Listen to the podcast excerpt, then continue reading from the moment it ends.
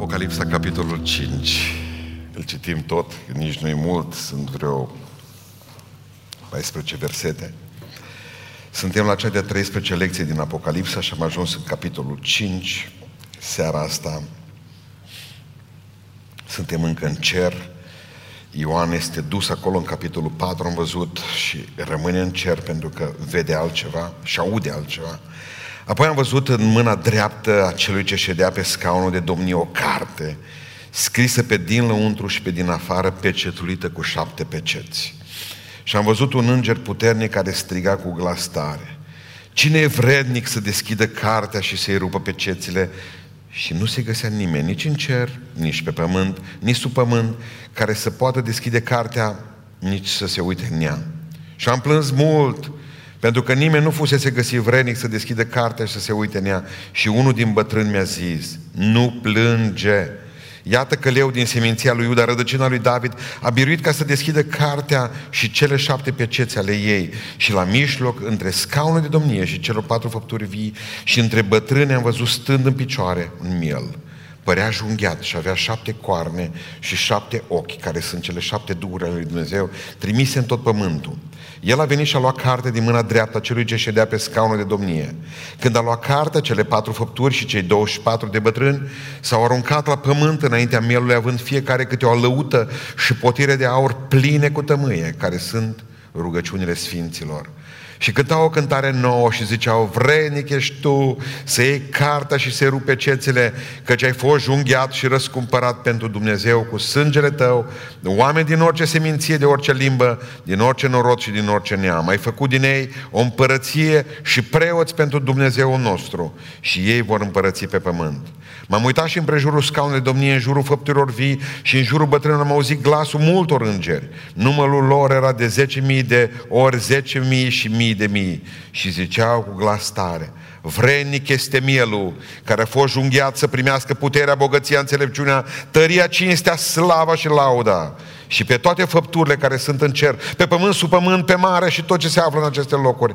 Le-am auzit zicând, acelui ce șade pe scaunul de domnia și a mielului să fie lauda, cinstea, slava și stăpânirea în vecii vecilor. Și cele patru făpturi vii ziceau amin. Și cei 24 de bătrâni s-au aruncat la pământ și s-au închinat celui ce este viu în vecii vecilor. Amin. Reocupăm locurile. Suntem, spuneam, tot în cer. Ioan este dus acolo. Vede totul și și-aude. Nu numai că vede, și-aude. Ce se întâmplă în cer. Dacă Observați aici, sunt două cântece puternice. În capitolul 4 este un imn al creației. Capitolul 4, versetul 11. Citiți împreună cu mine, spune cuvântul Dumnezeu așa. Vrenic ești, Doamne, și Dumnezeu nostru să primești slava, cinstea și puterea, căci Tu ai făcut toate lucrurile și prin voia Ta stau în ființă și au fost făcute. Acesta este imnul creației. Aici, în uh, capitolul 5, este imnul răscumpărării, versetul 9, versetul 10. Și cântau o cântare nouă și ziceau, vrenic ești tu să iei carte și să rupe cețele, căci ai fost junghiat și ai răscumpărat pentru Dumnezeu cu sângele tău oameni din orice seminție, din orice limbă, din orice noroc și din orice neam. Ai făcut din ei o împărăție și preoți pentru Dumnezeu nostru și ei vor împărăți pe pământ. Amin. Amin. Amin. Când vorbim despre răscumpărare, în România nu, nu s-a practicat această răscumpărare în felul în care înțelegeau cei din vechime uh, lucrul acesta.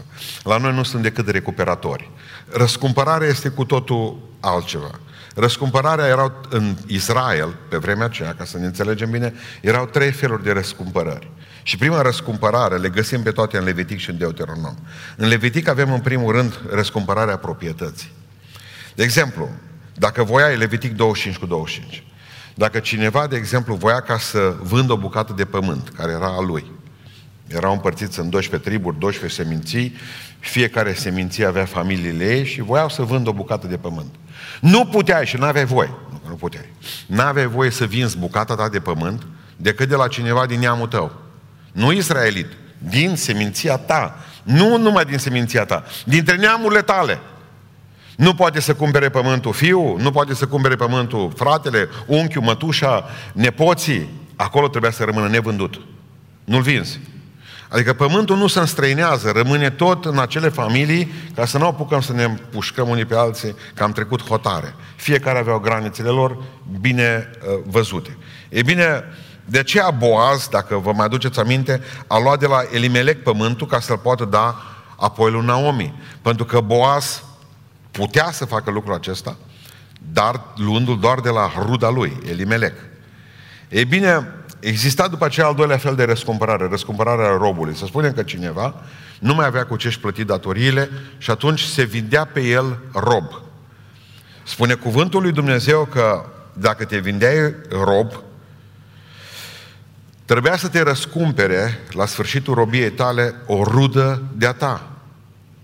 De aceea spune cuvântul lui Dumnezeu că în momentul în care Boaz a răscumpărat uh, pământul, Naomi deja era liberă. Pentru că avea bucata de pământ, acum și răscumpărată și ea era răscumpărată. Cealaltă răscumpărare pe care o vedem în Sfânta Scriptură era răscumpărarea urmașilor. Aici e mai complicat puțin, Deuteronom, capitolul 25, se mai numește și legea leviratului.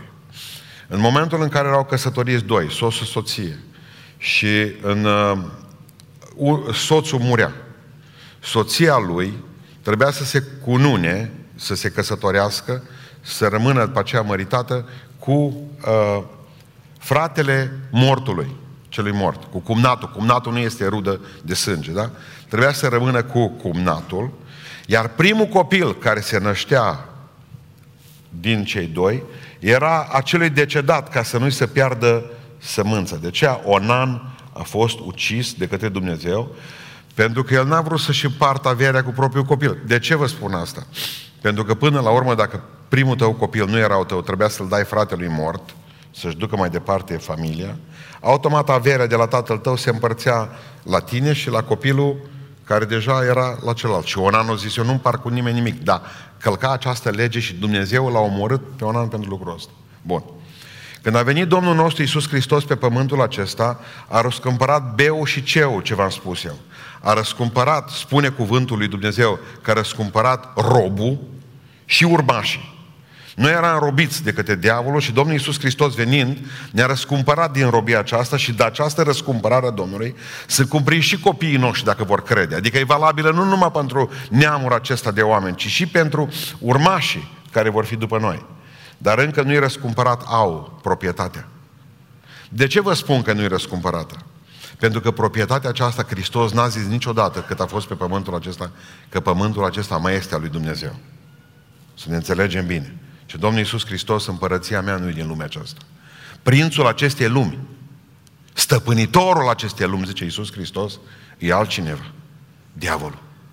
Pentru că eu am făcut lumea asta frumoasă, dar diavolul a venit și a infectat-o prin păcat. Nu mai este a mea. De aceea zice Iisus Hristos, Dumnezeu va veni să răscumpere lumea aceasta și să facă un pământ nou și un cer nou. Nu e a lui.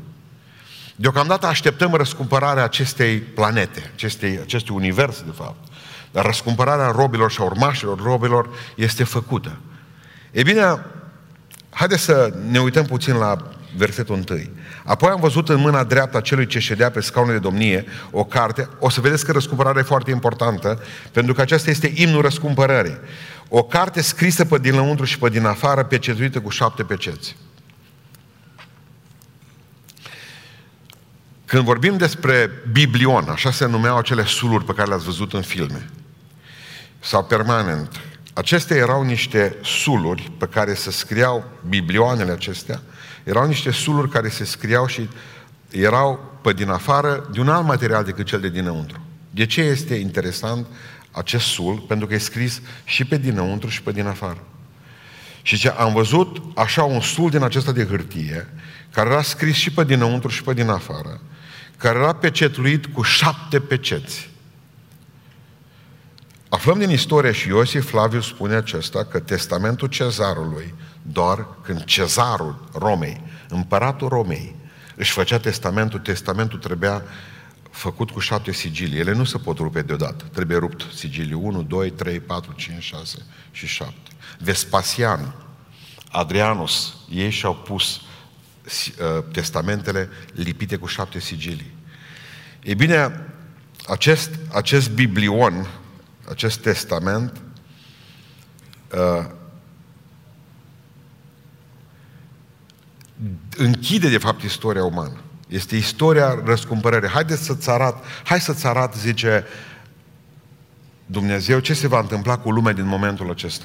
De din momentul în care se va instala necazul cel mare, pentru că o să vedeți imediat unde erau bătrânii, Biserica lui Iisus Hristos și despre ce se va vorbea, ce se întâmpla pe pământ în momentul respectiv. Hai să, să arat, dar cine poate să vadă viitorul acesta? Dacă, vă, dacă ascultați cu atenție cu versetul 2 și am văzut un înger puternic care striga cu glas tare. De două ori doar apare în Apocalipsa ideea de înger puternic care strigă cu glas tare. Cine e vrednic să deschidă cartea și să-i rupă pe cețele? Pentru mine a fost simplu să găsesc cine e îngerul ăsta care strigă cu glas tare, înger puternic, deci nu un înger oarecare, și strigă cu glas tare. Vă spun eu cine e, Gavril. Dar de unde știu? Știu pentru că el a poruncit lui Daniel să-și închidă cartea și să o și să o țină închisă până când îi se va spune ca să o deschidă. Deci îngerul care se ocupă și îngerul acesta, Gavril, Arhanghelul Gavril, strigă cu glas tare, acum închide în carte Daniele și lasă-o așa închisă până când ce spun eu. Și același înger scrie, acum strigă cu glas tare, e cineva vrednic ca să deschide cartea aceasta. Cine e vrednic?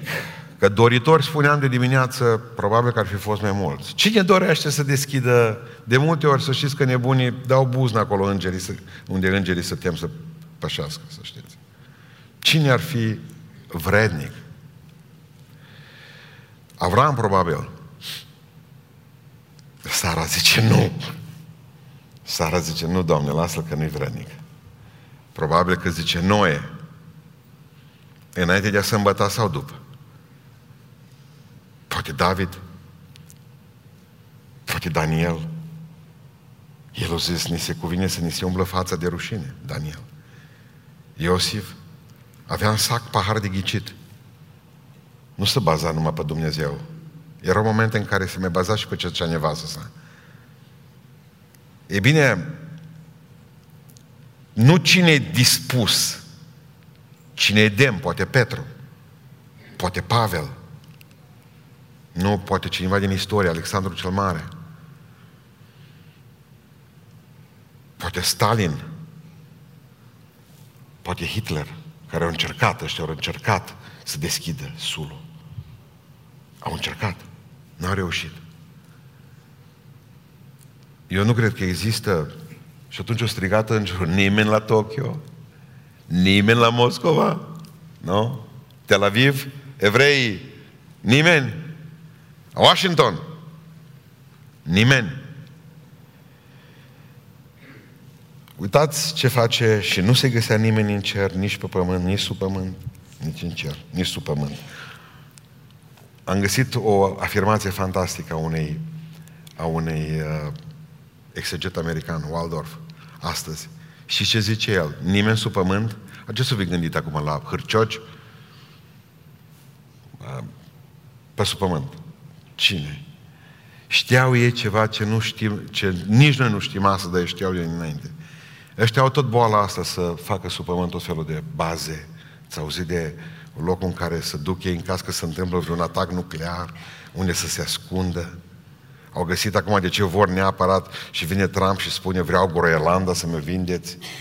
Citiți, vă rog frumos, să vedeți ce prostie au făcut americanii prin gheața aceea până 1950.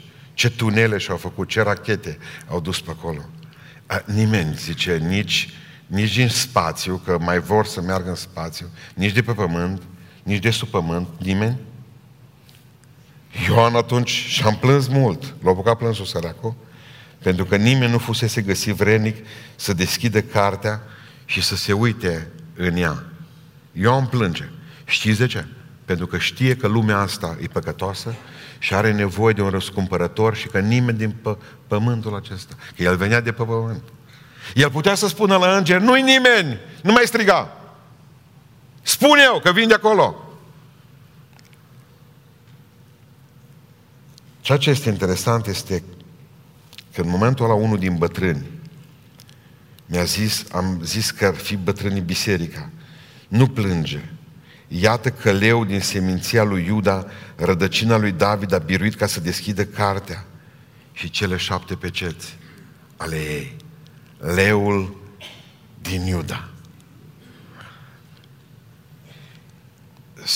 Pentru că acolo e maestate, acolo e regalitate, acolo e spaimă. Ne-am dus când am fost în Africa, ne-am dus noi liniștiți să filmăm nu știu ce. O trecut un elefant. No, nu ne-a fost frică foarte tare, da? Că așa și știu, știu când, adică știi când vin. Tropăie de gândești că toată planeta se mișcă. Bun, nu, ne, nu ne-a fost frică de nimic până când am auzit odată un răget, dar mai departe. Zice fratele care era cu noi, eu zic să plecăm de aici. Nu l-am văzut, nu știu cât a fost de departe, kilometri, probabil că a tușit. Nici nu știu dacă a fost un răget sănătos. Dar cert este că pe noi ne-a băgat în mașini rapid. Asta e leu. Leu din seminția lui Iuda, spune cuvântul Dumnezeu, care reprezintă puterea. Linia aceasta părătească din Iuda. Observați ideea frumoasă și zice cuvântul Dumnezeu, versetul 6, și în mijloc între scaunul de domnie și cele patru făpturi vii și între bătrâni, am văzut stând în picioare, iată mielul care ridică păcatele lumii din seminția lui David, mă uit, zice, și văd un miel. E, e ciudat tablou. Adică bătrânul zice, nu plânge, vrenic e leu, uită-te la el. Și când mă uit, zice Ioan, văd mielul. Știți care e secretul puterii lui Iisus Hristos? Jerfa. Și tocmai aceasta e frumusețea jerfii Lui. Pentru că asta conferă putere și asta ne dă și nouă putere astăzi, aici în biserică.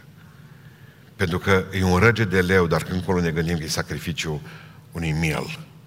Deci ca o oaie mută a deschis gura. Secretul puterii unui om stă în cât se poate jerfi. Și Iisus Hristos e cel mai puternic de pe fața pământului și din universul acesta pentru că a murit pentru mine și pentru tine. Căcea să moară îngerii, vină și să se ducă să răscumpere lumea aceasta. E ușor să-ți trimiți oamenii înainte. E greu ca să fie o pildă și el zice în toate și în jerfă s-a dus pe sine ca pildă. Dacă citiți în Scriptură, putem împărți Sfânta Scriptură, toată Sfânta Scriptură, din punct de vedere al mielului în trei părți. Prima este o întrebare, apare în Geneza, în capitolul 22. Unde e, unde e mielul, zice Avram? Unde vrem mielul, întreabă Isaac. Avram, el știa că s-ar putea să fie în vârf de munte. Nu era. Isaac nu știu nimic. Se duce tatăl a fi îmbătrânit. Cum adică nu știe că trebuie să ducem miel sus pe munte? Și spune cuvântul Dumnezeu că după aceea Isaac l-a întrebat pe taică s-o până la tată, zice, unde e mielul? Nu era acolo. Mielul, 2000 de ani mai târziu, îl vede Ioan. Stătea și tot boteza pe oameni. Îl bătea soarele, era în mijlocul Iordanului, boteza pe alții, nu mai boteza, pui de năpârci, duceți-vă și faceți fapte bune, pe aia veniți să vă botez, puneți-vă viața în rânduială și la un moment dat zice, iată mielul lui Dumnezeu care ridică păcatele lumii. Mielul deja era acolo. În urmă cu 4.000 de ani, nu era când nu întreba Isaac, tată, unde e mielul? Nu era. În urmă cu 2000 de ani, Ioan îl vede. Iată mielul Dumnezeu care ridică păcatele lumii. Și, Ioan, și aici îl vede Ioan, în Apocalipsa 5 cu 12, vrednic este mielul. Aici îl vedem nu numai că e miel, ci și miel glorificat. E frumoasă Sfânta Scriptură. Dar mielul ăsta e ciudat că avea șapte corne. Cornul este simbolul puterii. Șapte, șapte este simbolul perfecțiunii. Dacă un om este perfect puternic, atot puternic, numai Dumnezeu poate să fie atot puternic. Puternici sunt în lumea aceasta, dar tot puternic e numai Dumnezeu. Șapte coarne înseamnă că Dumnezeu este tot puternic. Șapte ochi avea mielul acesta. Uh, ochiul este simbolul înțelepciunii. În toată Scriptura și nu numai. Nu e numai înțelept, e tot înțelept, a toate știutor. Și mai are ceva, spune cuvântul Dumnezeu. Șapte duhuri. Asta înseamnă sfințenie absolută. Atot puternic, atot știutor și sfânt. El e mielul. Iisus Hristos, Domnul. Slăvit să fie El. Dar zice cuvântul Dumnezeu și în mijloc, între scaunul de domnie și cele patru făpturi vii și între bătrâni am văzut stând în picioare un miel. Părea junghiat. Au rămas urmele cuielor în mâinile lui. Pentru că după înviere, dacă vă aduceți aminte, după ce a înviat Ioan a zis, Iisus i-a spus lui Ioan, dacă vrei, puneți mâinile aici și vezi urmele de la... Puneți mâinile în coasta mea. Părea junghiat. A plecat cu urmele făcute de oameni, uite că am făcut și noi ceva. L-am trimis cumva pe Domnul sus la cer și El păstrează urmele a ceea ce am făcut noi. Ca dovadă să nu uităm niciodată asta. Dar același timp să-i mulțumim pentru ce a făcut El pentru noi. Spune cuvântul Dumnezeu și în mijloc, versetul 6.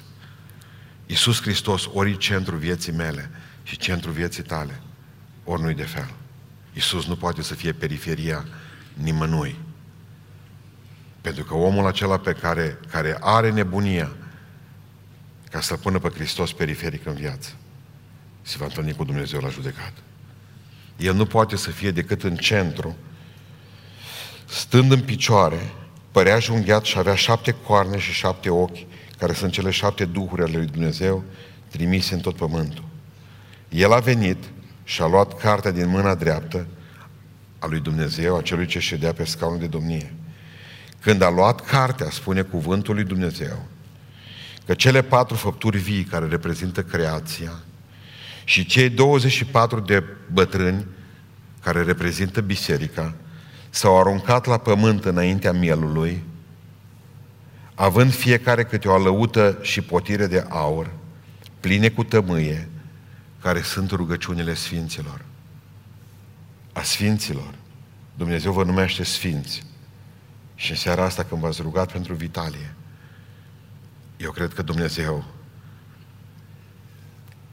a simțit mirosul de tămâie în cer.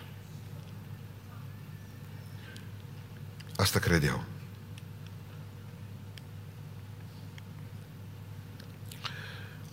Cei 24 de bătrâni care reprezintă biserica împreună cu cele patru făpturi au început cu alăutele, cu arfele să cânte.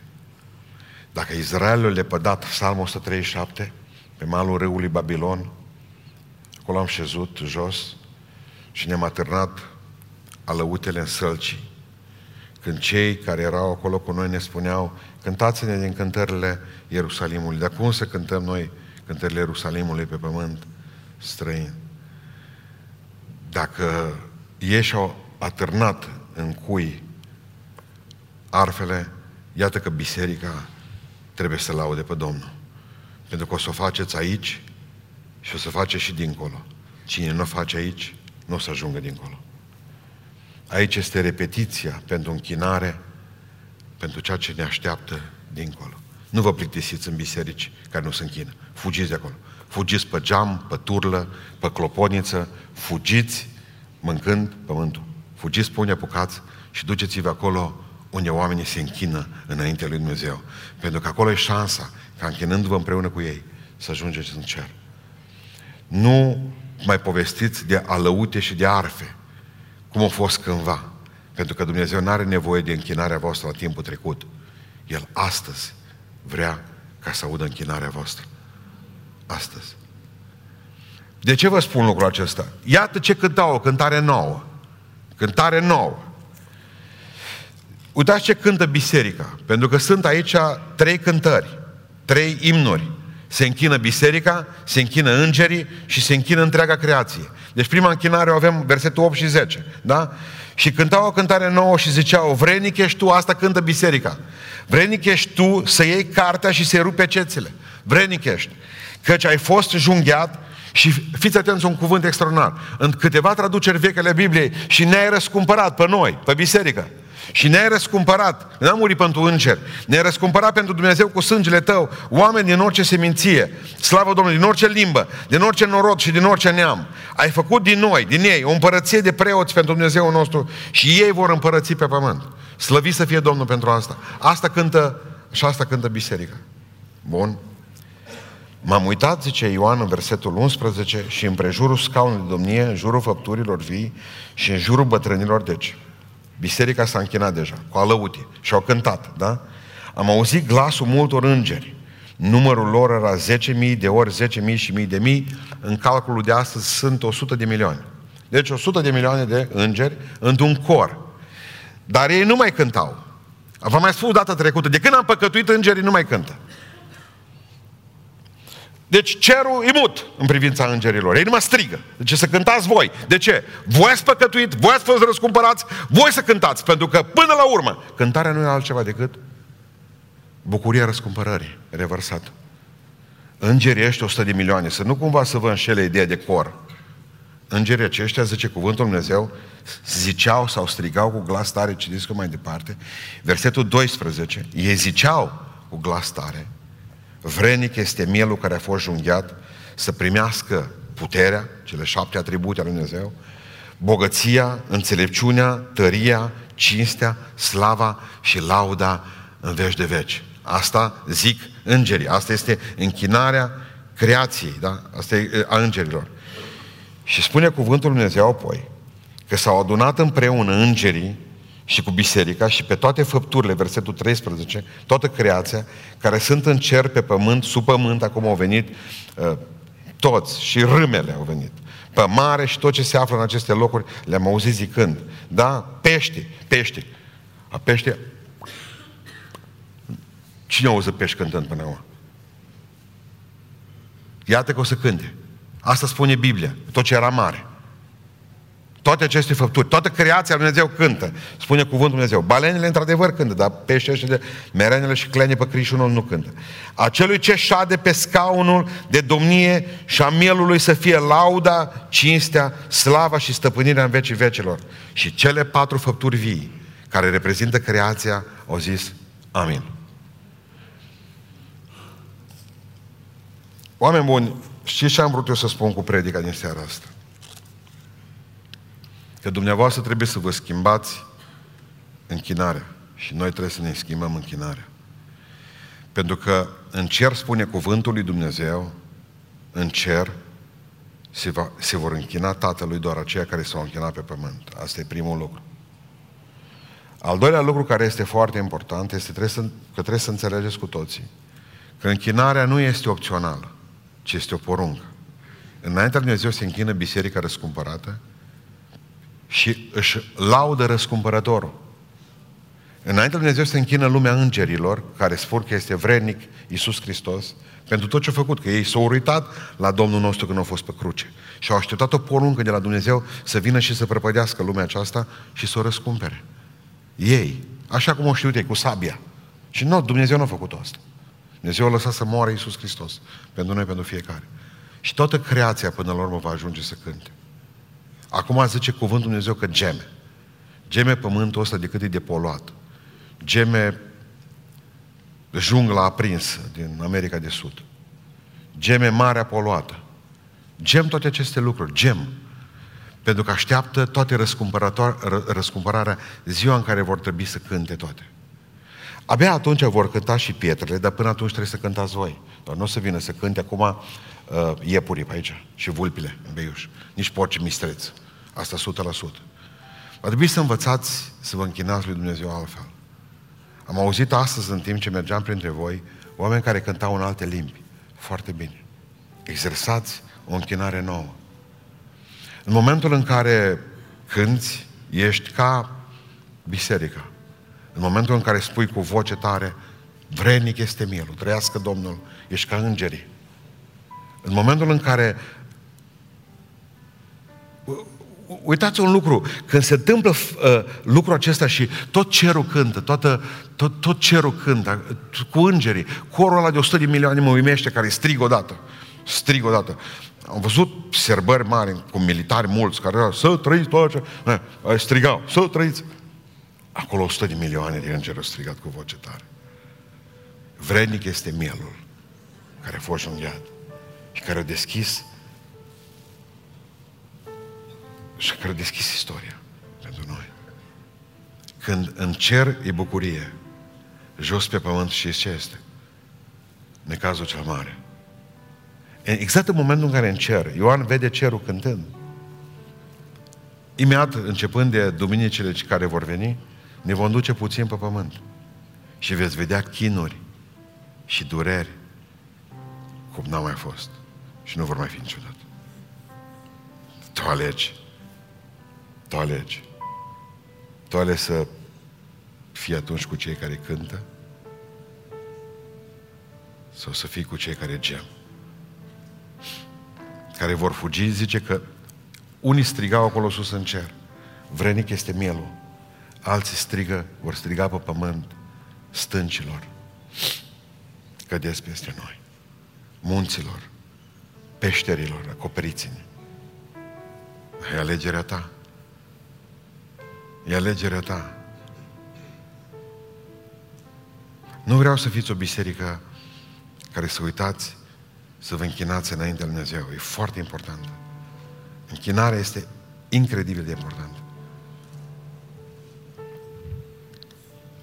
Dacă nu vă închinați Dumnezeu din toată inima voastră, cu tot ce aveți voi, cu trupul vostru, trupul trebuie să participe în închinare. Nu să stă... La noi, la, la, la pocăiți, la ortodox, la catolic, cu cât ești mai trist, cu atâta consideră lumea mai zbărcit așa, mai adunat, mai băgat la presă. Cu atâta și lumea că ești mai sfânt. Trupul trebuie să participe în închinare. Sufletul trebuie să participe în închinare. Bărbații mimează mulți și femeile că cântă. Dar mimează.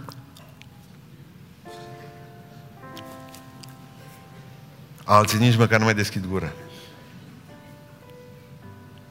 Haideți să vă povestesc de ce nu vă închinați. Pentru că veniți obosiți de acasă. Pentru că vi trupul necurat. Că într-adevăr și eu zic că nu poți cu gura care urli toată săptămâna ca un leu la nevastă, la prun, la bărbați, la angajați, cu gura aia cu care vorbești bancuri murdare și fluier după fete. Nu poți. N-ai cum să vii și să lauzi pe Dumnezeu duminica. Recunosc. Recunosc că e greu ca atunci, după ce ai venit și te-ai certat cu cineva, să vii în toată să ridici mâinile pe sus. Trebuie să ai în tine scârboșenia aceea fariseică de neegalat care poate să existe. De aia nu se închină oamenii pentru că sunt obosiți. Toată săptămâna văd mă prostii și aud mă prostii. Toată săptămâna strigă unii la alții.